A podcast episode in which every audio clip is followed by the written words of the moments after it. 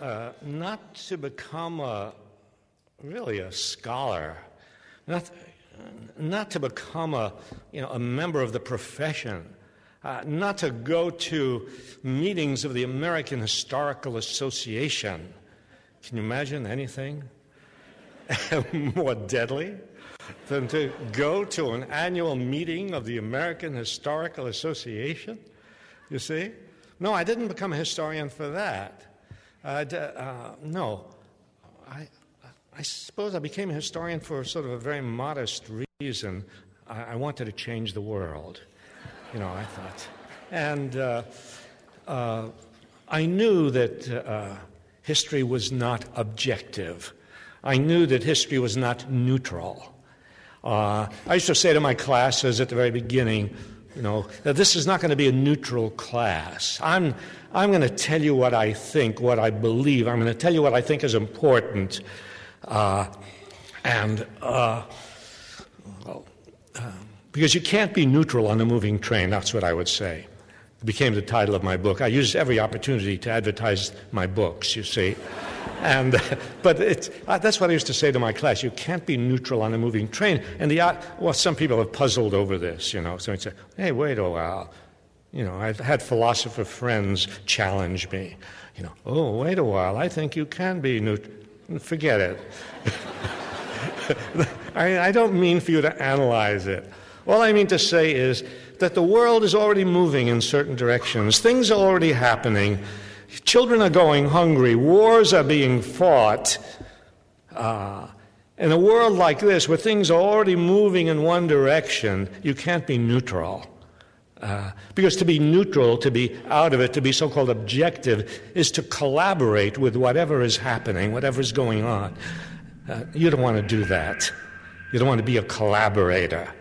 Uh, so I, I, knew, you know, from the f- beginning of my teaching of history and my writing of history, no, I was not going to be neutral. I was going to be not going to be objective. I knew that uh, you can't be objective when you're faced with a with an infinity of facts and information. You have to select out of that what you think is important.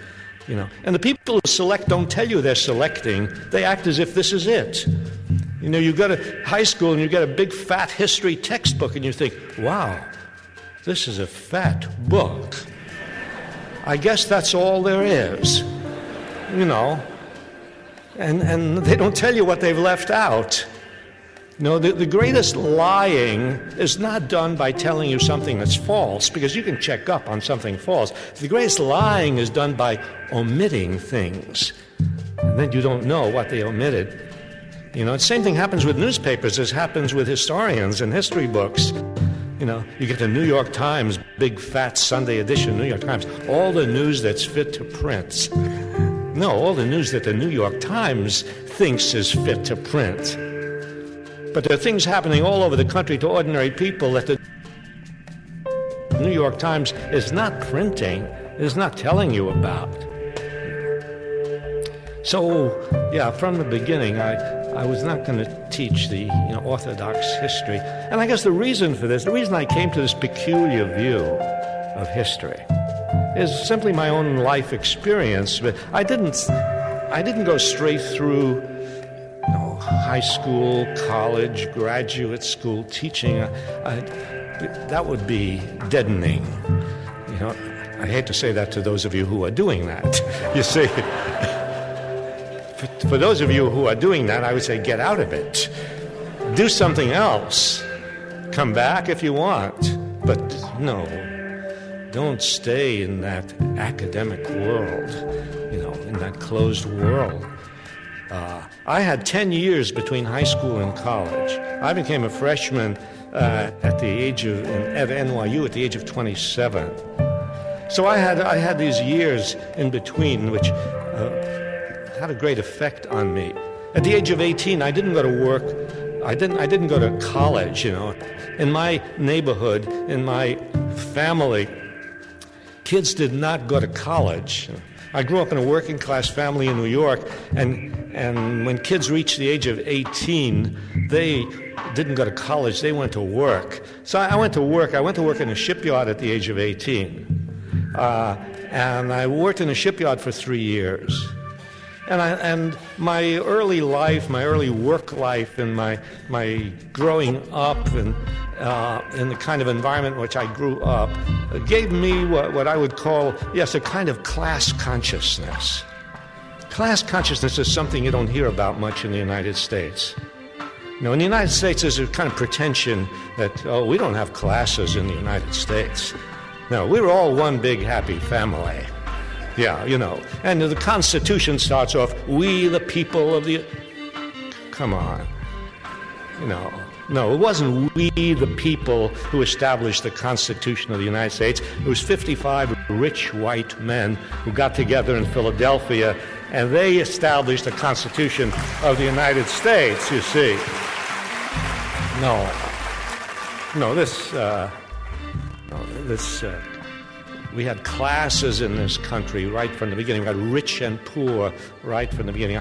And, and I knew, growing up, I knew that there was something wrong with, with what I was seeing. Later on, when I was teaching at Boston University, and my students were, well, a lot of them came from, you might say, successful homes. Their parents were professionals, they were businessmen and doctors and uh, you know, professors and lawyers, and, and, and a number of them thought oh, well, this is America. That's all. And they would say we'd have, we'd have discussions in my class about class.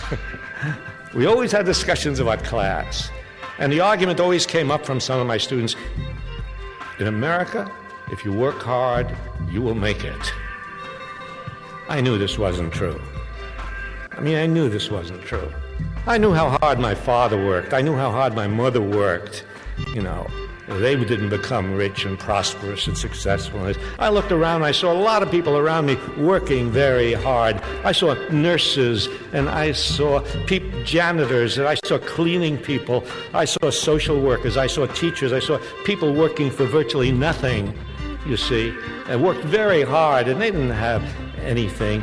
And then I would see, not personally, because I didn't travel in those circles. but look, looking in the, you know, in the magazine, I say the people who are very rich, I couldn't tell what kind of work they did. After a while, I, I discovered many of them did no work at all. And very often I found out when I, I found out that they did work, I found that their work was very dangerous to the rest of us. Really. So, yeah, yeah, I grew up in this kind of class consciousness. And when I began to study American history, I, I saw that, no, this, uh, this country has always had, from the very beginning, rich and poor. We want, you know, what an education we get. You know, we grow up thinking, oh, uh, the pilgrims came over. You know, everybody, and I th- that, that, was the impression I had, that all, everybody who came over from Europe, they were all like pilgrims. They were all dressed in these funny clothes. And, uh, they, you know, they were all like the same. No, no. People, there were people who came here with huge grants of land from the king. And there were other people who came here with nothing, and people came as indentured servants. And of course, black people came here as slaves. Right from the beginning, there was classes and class conflict. And long before the American Revolution, I mean, we had 150 years of colonial history before the American Revolution. And history is full of riots and rebellions, of slave rebellions and of uh, tenant rebellions, and of breaking into jails to free people from uh, the, those who had put them in prison, and food riots, flour riots, and uh, yes, full of that before the American Revolution. And, but that, that, you know, that's all sort of lost in, in history. You instead, I mean, I don't know what you learn about. Uh, the, and, and during the revolution, the class conflict continued in the revolution. We don't learn this. Uh, I bet you don't. You didn't learn in American history about the mutinies in George Washington's army of the privates against the officers. No, the impression I remember the impression I got was, oh, everybody, you know, everybody, patriots, you know, all fighting against England, united, you know. It wasn't that way. It wasn't that way.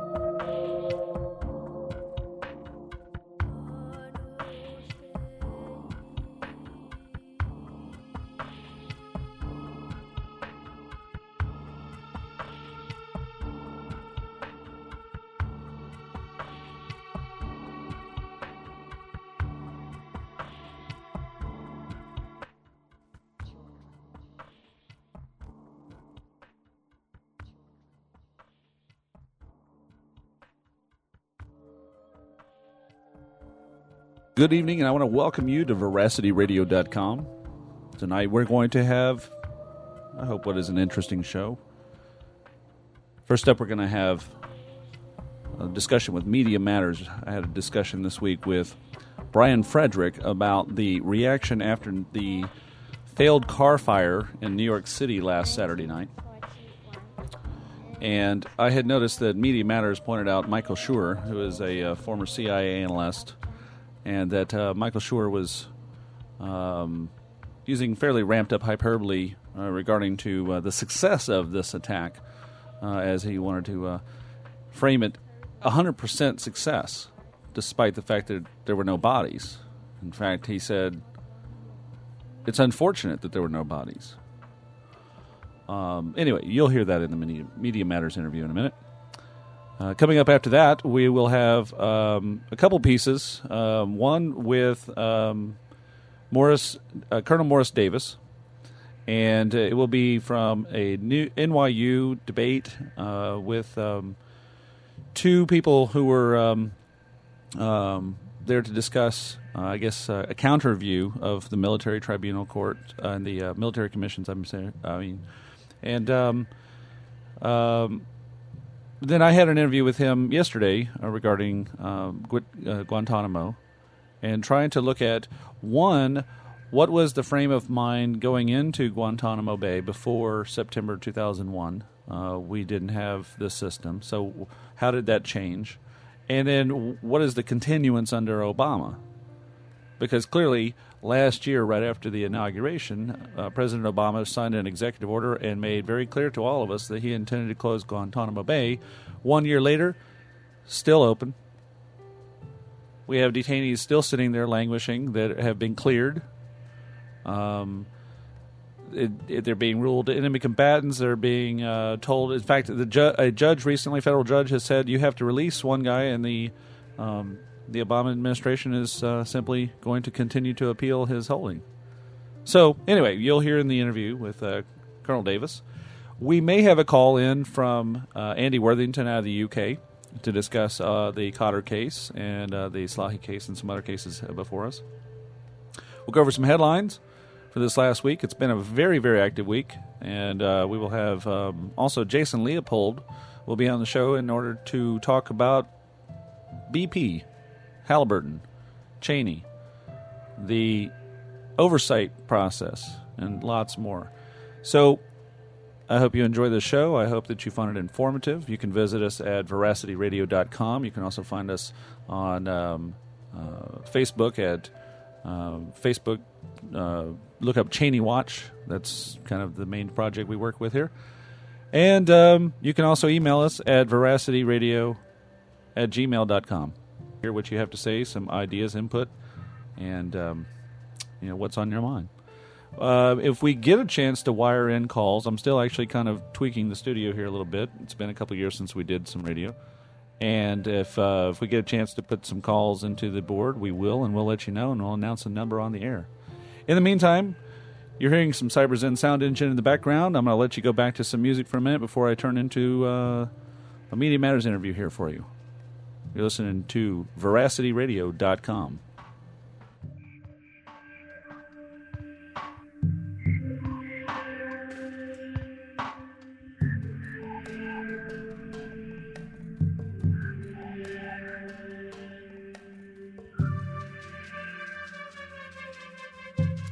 I also want to take a point uh, to uh, a moment to point out that that was Howard Zinn that you heard right before uh, I came on. Howard Zinn wonderful historian, in my opinion. Um, if you want to dispute his narrative of American history, that's okay. But I think it's important that we have a counter narrative to, as he put it, the orthodoxy. And uh, we lost him a few years back, but um, recorded this uh, the speech of his in 2003. So that was what you heard at the beginning. And you might hear some other tidbits here and there as we go through the show. Now on with Media Matters.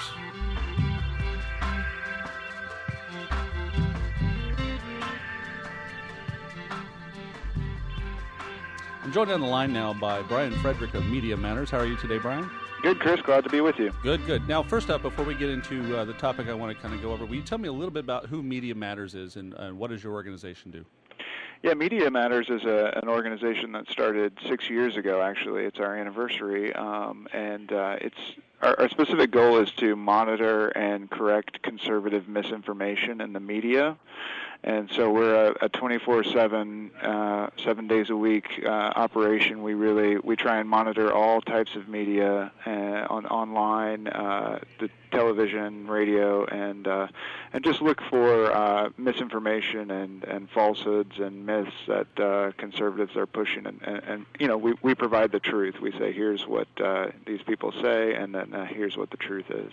Okay, so let me ask you a question. I don't really necessarily automatically qualify as liberal or conservative, but I, I think I understand what conservative misinformation is. Well, why would it be more common in maybe conservative uh, media than whatever the opposite of that would be, or another? Form? Yeah, you know, I mean, uh, you know, a lot of people assume that there's, uh, you know, both sides to an issue. Uh, but what our founder has done actually um, is uh, he's shown that there's this sort of uh, network, this infrastructure that traffics in this sort of misinformation. It starts with right wing think tanks and uh, it, it, ends up on uh, blogs and radio and all the way to uh, you know basically Fox News uh, is the is the primary outlet. But you know there's an organized effort um, to sort of uh, spread these uh, sort of talking points that that doesn't exist on the left. And so this organization, you know, is really aimed at correcting misinformation. And because so much of that is on the right, that's why we focus on it. Okay, so I'm going to start off with the uh, the clip at the beginning of this week with a former CIA agent. Um, I believe he was only an analyst, um, Michael Scheuer, and he appeared on Fox News to discuss the uh, attempted car fire to to discuss this. Let me play this clip for our audience, and then uh, if you give me reaction to this. He called it a uh, jaw break. He expected jaw breaking blow uh, to U.S. cities. Is this a jaw breaking blow? Is this considered in, in any respect a success? Oh, it's a, it's a 100% success, except there wasn't any bombs. The amount of money, the, I mean, any corpses, the amount of money we're going to spend on investigating this the amount of money we're going to spend on putting more people on the streets, to more policemen, and the, the, the impact this will have on civil liberties and privacy is is 100% success for them across the board. But Michael, it Brian, didn't work. I mean, it, the police stopped Oh, it did it. work, ma'am. It absolutely worked. It, it, it, worked in every sense except for corpses. Uh, it, it is. Uh, it is. Uh, you have to remember that the goal of these people is to help lead America to bankruptcy. Corpses are nice, they make a lot of news, but the, what, what this is going to cost us is not significantly different than if there was corpses. This is a very effective uh, attack, even if it failed. So you, the fact that they got the Pathfinder into the city to 45th and Broadway, you say is a success. You say the NYPD was beaten. Uh, it was it was dead beat. And that's not a that's not a criticism of them. They didn't know it was coming. The bomb didn't go off because the fellow was a was amateurs amateurish at putting it together. Uh, a pro, the bomb goes off, and everybody now uh, is would be blaming the NYPD for having failed. Uh, so it's just a matter of did it go off or did it not? But the impact of the thing, Brian, the three goals of these people regarding the United States is to help lead us to bankruptcy to spread out our intelligence, our military, and police forces to the point where they, we don't have reserves and aren't flexible, and to create as much dissension in the United States as possible. But, Michael, I mean, it's so hard to hear you say that this was actually a failure because in a city of millions of people plus millions of tourists, what could the police have done differently to thwart this before it, the uh, Pathfinder got to Times Square? I don't. I don't think they could have, ma'am. I think that's that's a key point. But, but the police would have taken the fall if the right. bomb had gone off. The fault lies in the federal government. A federal government that has its head in the sand, has for the last 20 years, right. and has not been square with the American people. So, what's your reaction to um, Mr. Scheuer's comment? What's incorrect about what he said? Well, uh, you know, it's it's absolutely ridiculous for him to be uh, using this sort of rhetoric. Um, you know, in response to to a situation like this. And uh, I think that, uh, and especially to blame the federal government, which is what he does. Uh, you know, Scheuer's big thing is that uh, the government isn't uh, isn't acting uh, strong enough to fight terrorism, and uh, he he almost in a sense seems to be rooting uh, for some sort of a a, uh, a terrorist attack to take place so that the government uh, responds in the way that he thinks is, uh, you know, appropriate. I mean, he, he's a guy who said that the only chance that we have as a country right now is for Osama bin Laden to detonate a major uh, weapon in the United States. I mean, that's you know just absolutely absurd and uh, so he, you know, he he's a very hawkish guy, and uh, but it's not just you know that he's hawkish. He, you know, he he has delusions of you know uh, what the best route is in order to to fight terrorism. That you know we need to sort of I guess take a punch uh, to punch back harder or something like this. Which you know any rational person would be like, well, no, we obviously don't want to uh, to get hit with a terrorist attack. Here's an example. This was from uh, the one you just referenced from uh, June 30th. Um, 2009 on the Glenn Beck show, where uh, Michael Scheuer responded to what he felt we need to get our act straight, I guess. So um, you have seen this. Do you really honestly believe that we have come to a place to where those very senior people in the highest offices of the land, Congress and uh, the White House, really will not do the, the right thing in the end, that they won't see the error of their ways? No, sir, they will not. Not, not. The only chance we have as a country right now is for Osama bin Laden to, de- to deploy and, and detonate a major weapon in the United States because it's going to take a grassroots, bottom up pressure because these politicians prize their office, prize the, pra- the praise of the media and the Europeans. Only, it, it's, it's an absurd situation again. Only Osama can, can execute an attack which will force Americans to demand that their government protect them effectively, consistently, and with as much violence as necessary. Which is why I was thinking this weekend that would be the, if I were him, that would be the last thing I would do right now. So clearly, here he seems to imply that unless we have an atomic weapon detonated in our country, that we're not taking it serious. Would you say that the budget that this country expends right now shows anything less than a serious effort?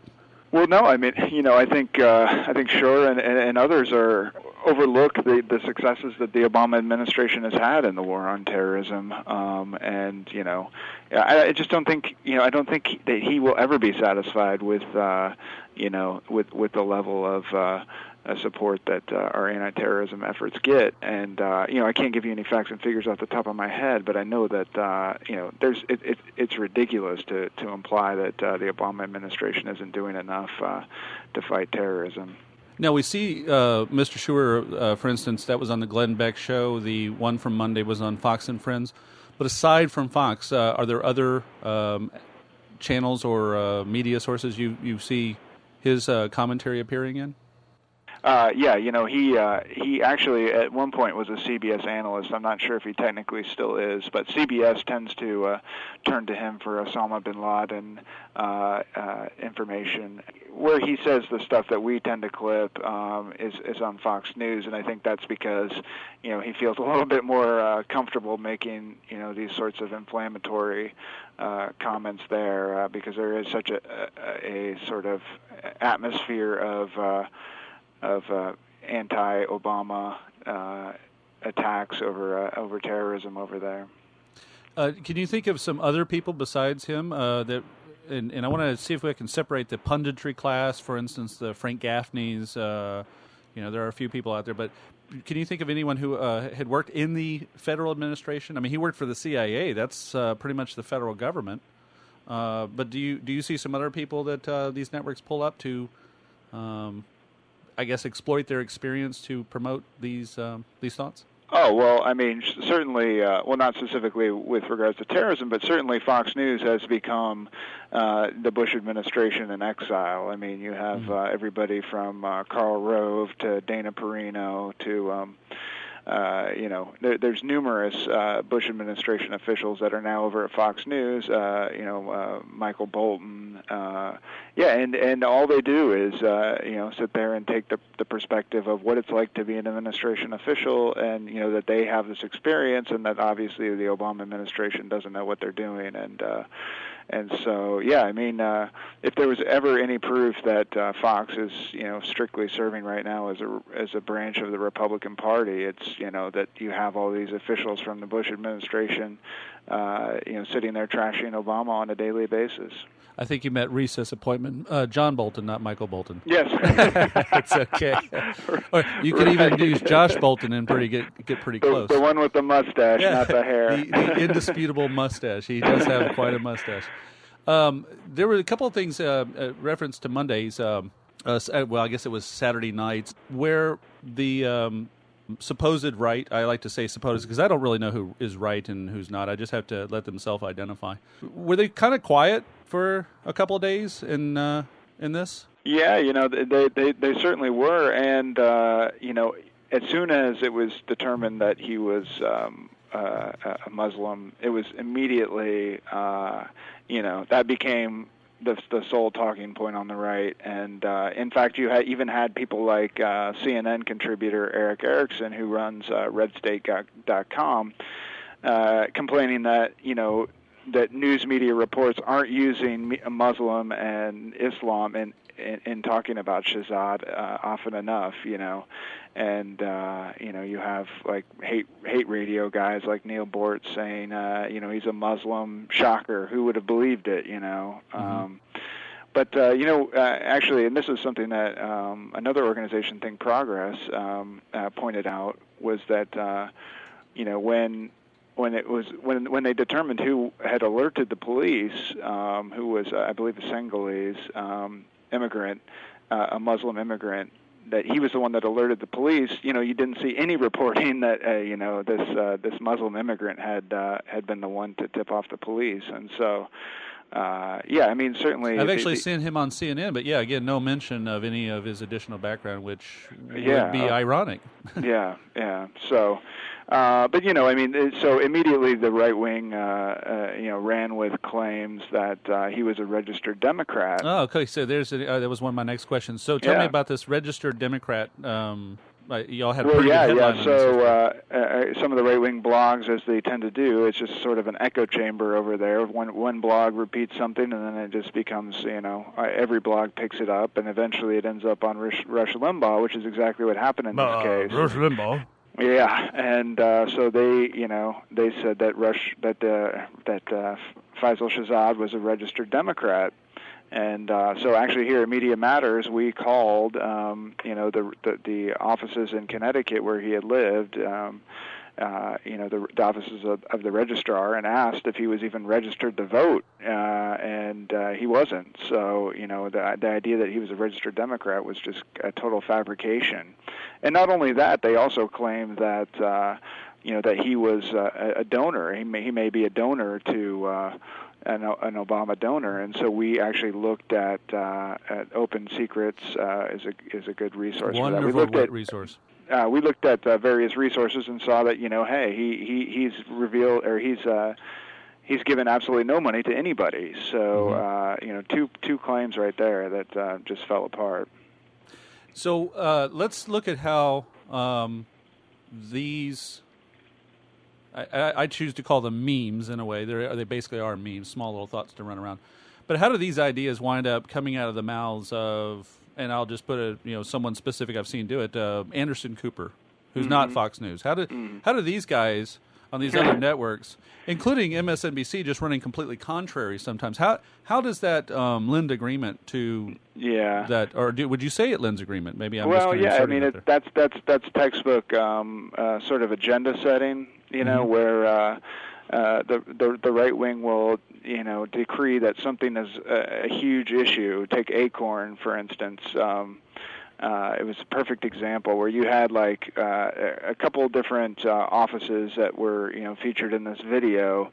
Suddenly, Acorn became such a huge story, um, and Fox News was just running it daily, all the time. And so suddenly, then the other media feel compelled um, to discuss this in some sense because Fox News is getting great ratings, and so they want to, you know, uh, I guess in a sense emulate, or, or or they think that they're doing something, so they sort of follow this this story too. But then you know also you know you have uh, White House correspondents asking you know from Fox asking the, uh, the president and uh, asking Gibbs about these sorts of issues. That's how the other networks end up having to discuss them. And yeah, I mean it is what I've always thought was very disappointing is that uh, the the members of of the media that aren't with Fox News tend to be very defensive about Fox News and their role uh, instead of castigating them and you know calling them out for what they do which is essentially debase the entire profession and in a sense you know they they you know they actually work against themselves by supporting Fox News because you know this sort of journalism is what Fox News sells, and you know these sorts of this sort of propaganda is what sells. And if these other networks engage in it, all they're doing is ultimately helping Fox News with their own ratings. So, you know, ho- hopefully someday uh, these organizations will realize that it's in their best interest to, to, to, sort of call out this misinformation. And, and I think MSNBC, uh, to their to their credit, has realized that you know by do by calling out some of this stuff that that can help boost their own ratings. So. For one, I appreciate the emails I get. I have uh, whatever y'all send out, you know, and um, I can go back and research uh, very specific claims and um, uh, directly find that video clip or a document uh, if it's coming from a newspaper clip, and I find it very helpful. So, what do you think that the average viewer or listener or reader, what what can they use to help, you know, sniff out whether or not this is what's happening in a piece that they're um, they're watching or listening to? Do you have any signs or any thoughts on it? Yeah, well, I mean, uh, oftentimes, you know, it's just a simple case of, well, yeah, that sounds kind of crazy. mm-hmm. That you know, especially when you're watching. Uh, uh, uh, Glenn Beck, you know. Uh, what, well, perf- using perfect. Glenn Beck, though, actually, let me, yeah, let me let me qualify this a little bit better there are times where I can watch these these things and I find myself kind of nodding. And now I I'm a little bit more cynical, so I know there's mm-hmm. something I'm not really nodding with that's underneath this accepting package that I'm being handed. Uh, I don't want to pay more taxes. I don't want to. Um, sure, I don't want sure. to be unsafe. You know.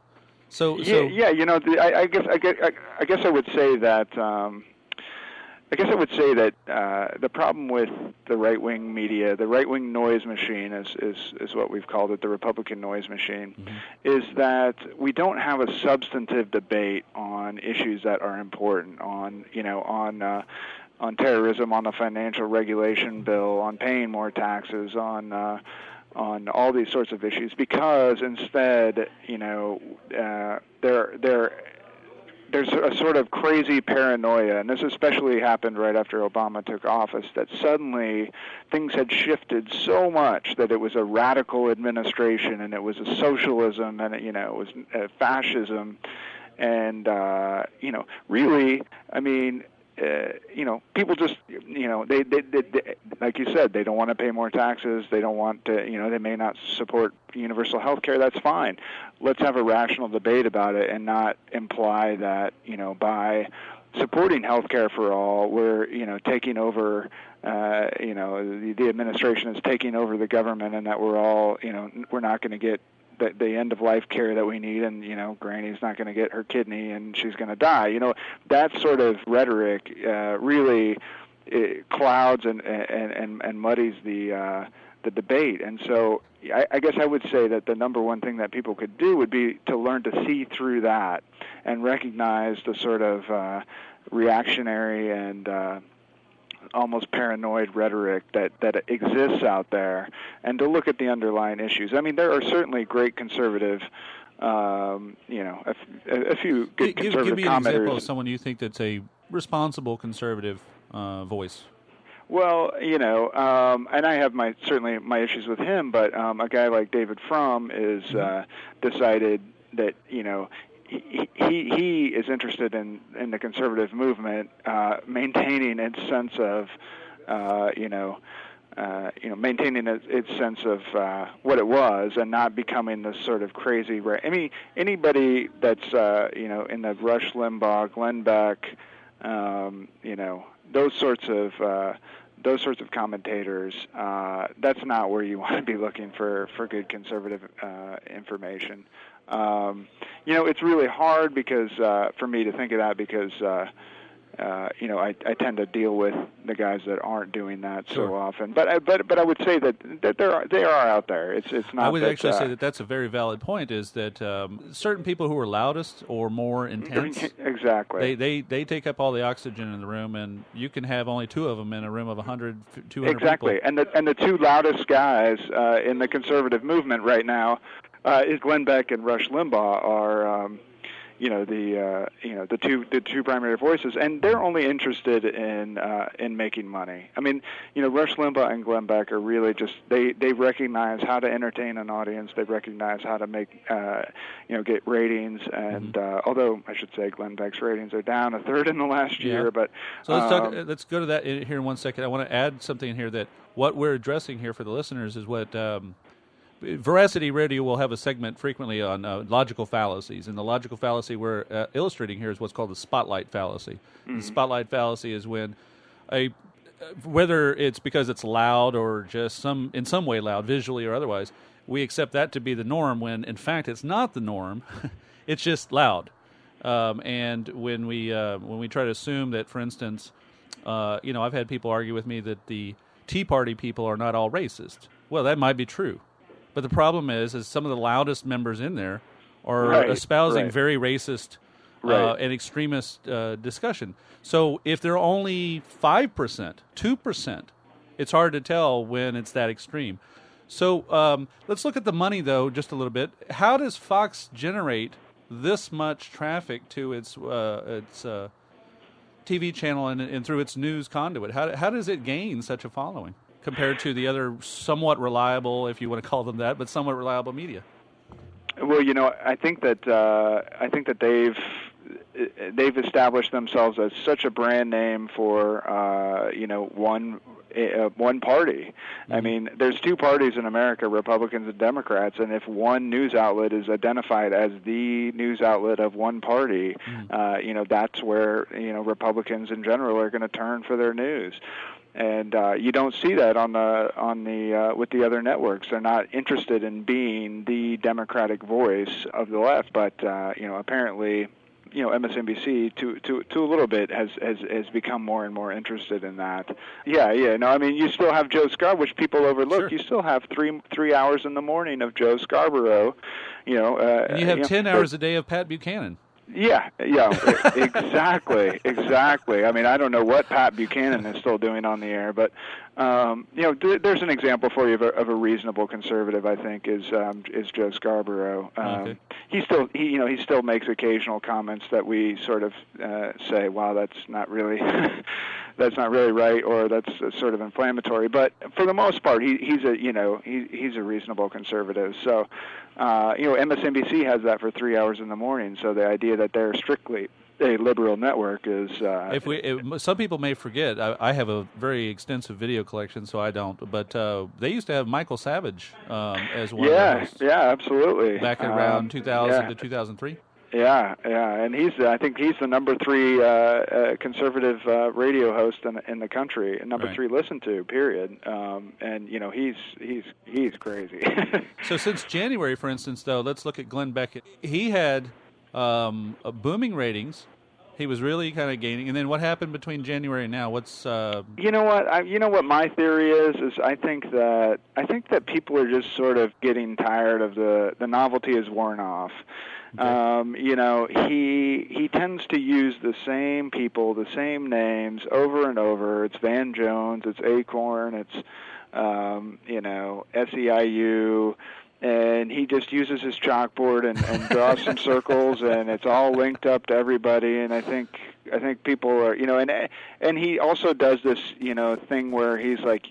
And and you you will not believe what I'm going to unveil next week. Next week is ah, going to be the greatest. Carney. You That's know, sideshow carney talk yeah, exactly. You know, he is he is P.T. Barnum, and Okay, uh. I think that that's starting to wear off, and uh, uh, people are realizing that. Uh, and how you has know, that affected his bottom line and what's what's happened well, I mean, I you know, Rupert Murdoch was asked if he's just basically subsidizing Glenn Beck because Glenn Beck's had over a hundred advertisers leave him. Mm-hmm. Um, uh, since uh, some some organizations started a boycott against him, Mm-hmm. and uh, yeah, I mean, I think they've, you know, I think they've got to be hurting. You look at the ads, the, the the companies that advertise on his site now, and it's, uh, you know, it's gold companies. It's things for. I guess he must have a really elderly uh, audience because it's, you know, things for for the elderly, um, and that's it. You know, yeah, there's not infomercial style. You know, yeah, yeah. There's not, uh, yeah. There's just not a lot of uh, serious uh, corporate money behind him right now. Right. So.